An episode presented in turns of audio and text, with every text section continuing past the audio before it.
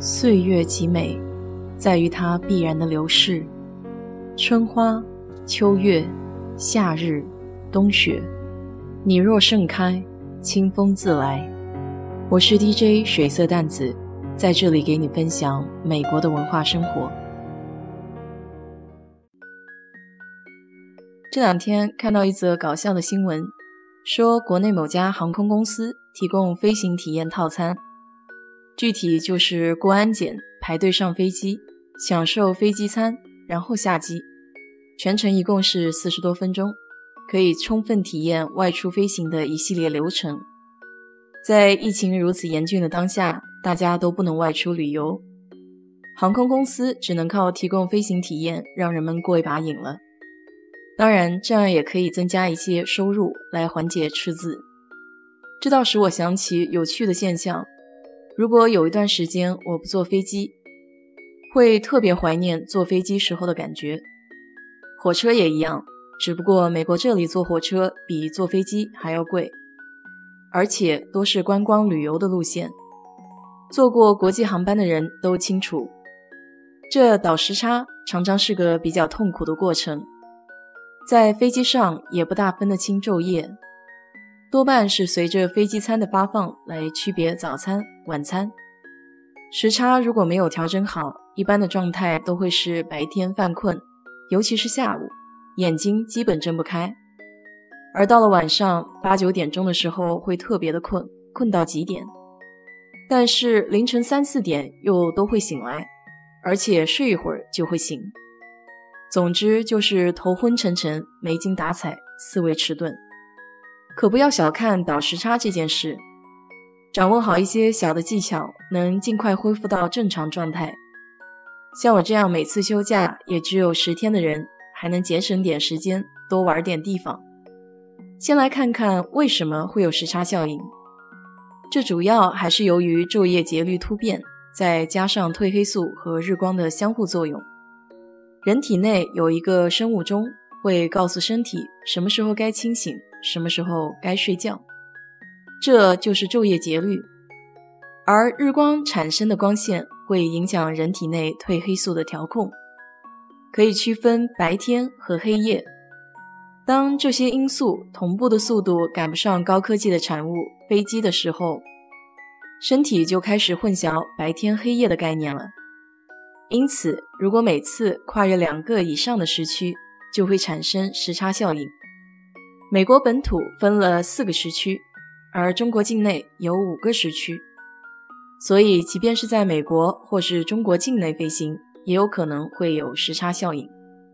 研究表明，时差反应和身体素质并没有绝对的联系，但是从概率上来看，青少年和生物钟很准、很难改变的人反应会更加强烈，而向东飞比向西飞反应要更强烈一些。这其中有不少因素是很难或者没法改变的，因此，为了有效降低时差的负面影响，可以从一些可控因素着手，比如机票。如果经济条件允许的情况下，商务舱一定是要比经济舱更加舒适的，至少可以伸直腿躺着睡。不过，大部分的情况都是经济舱。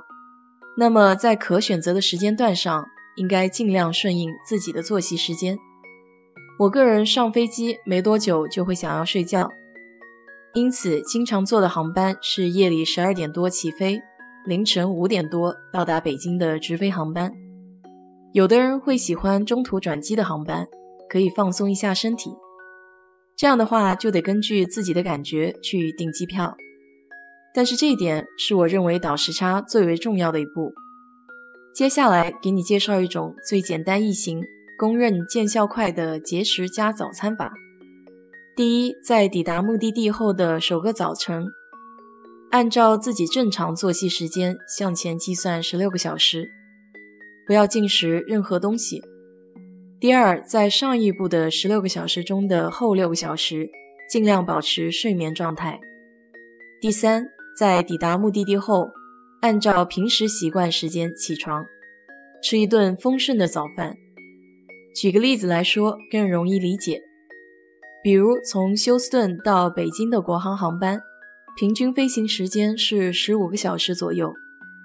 飞机在休斯顿七月十六号凌晨一点出发，北京时间七月十六号早上四点到达目的地。按照第一个原则，抵达目的地的首个早晨是七月十六号。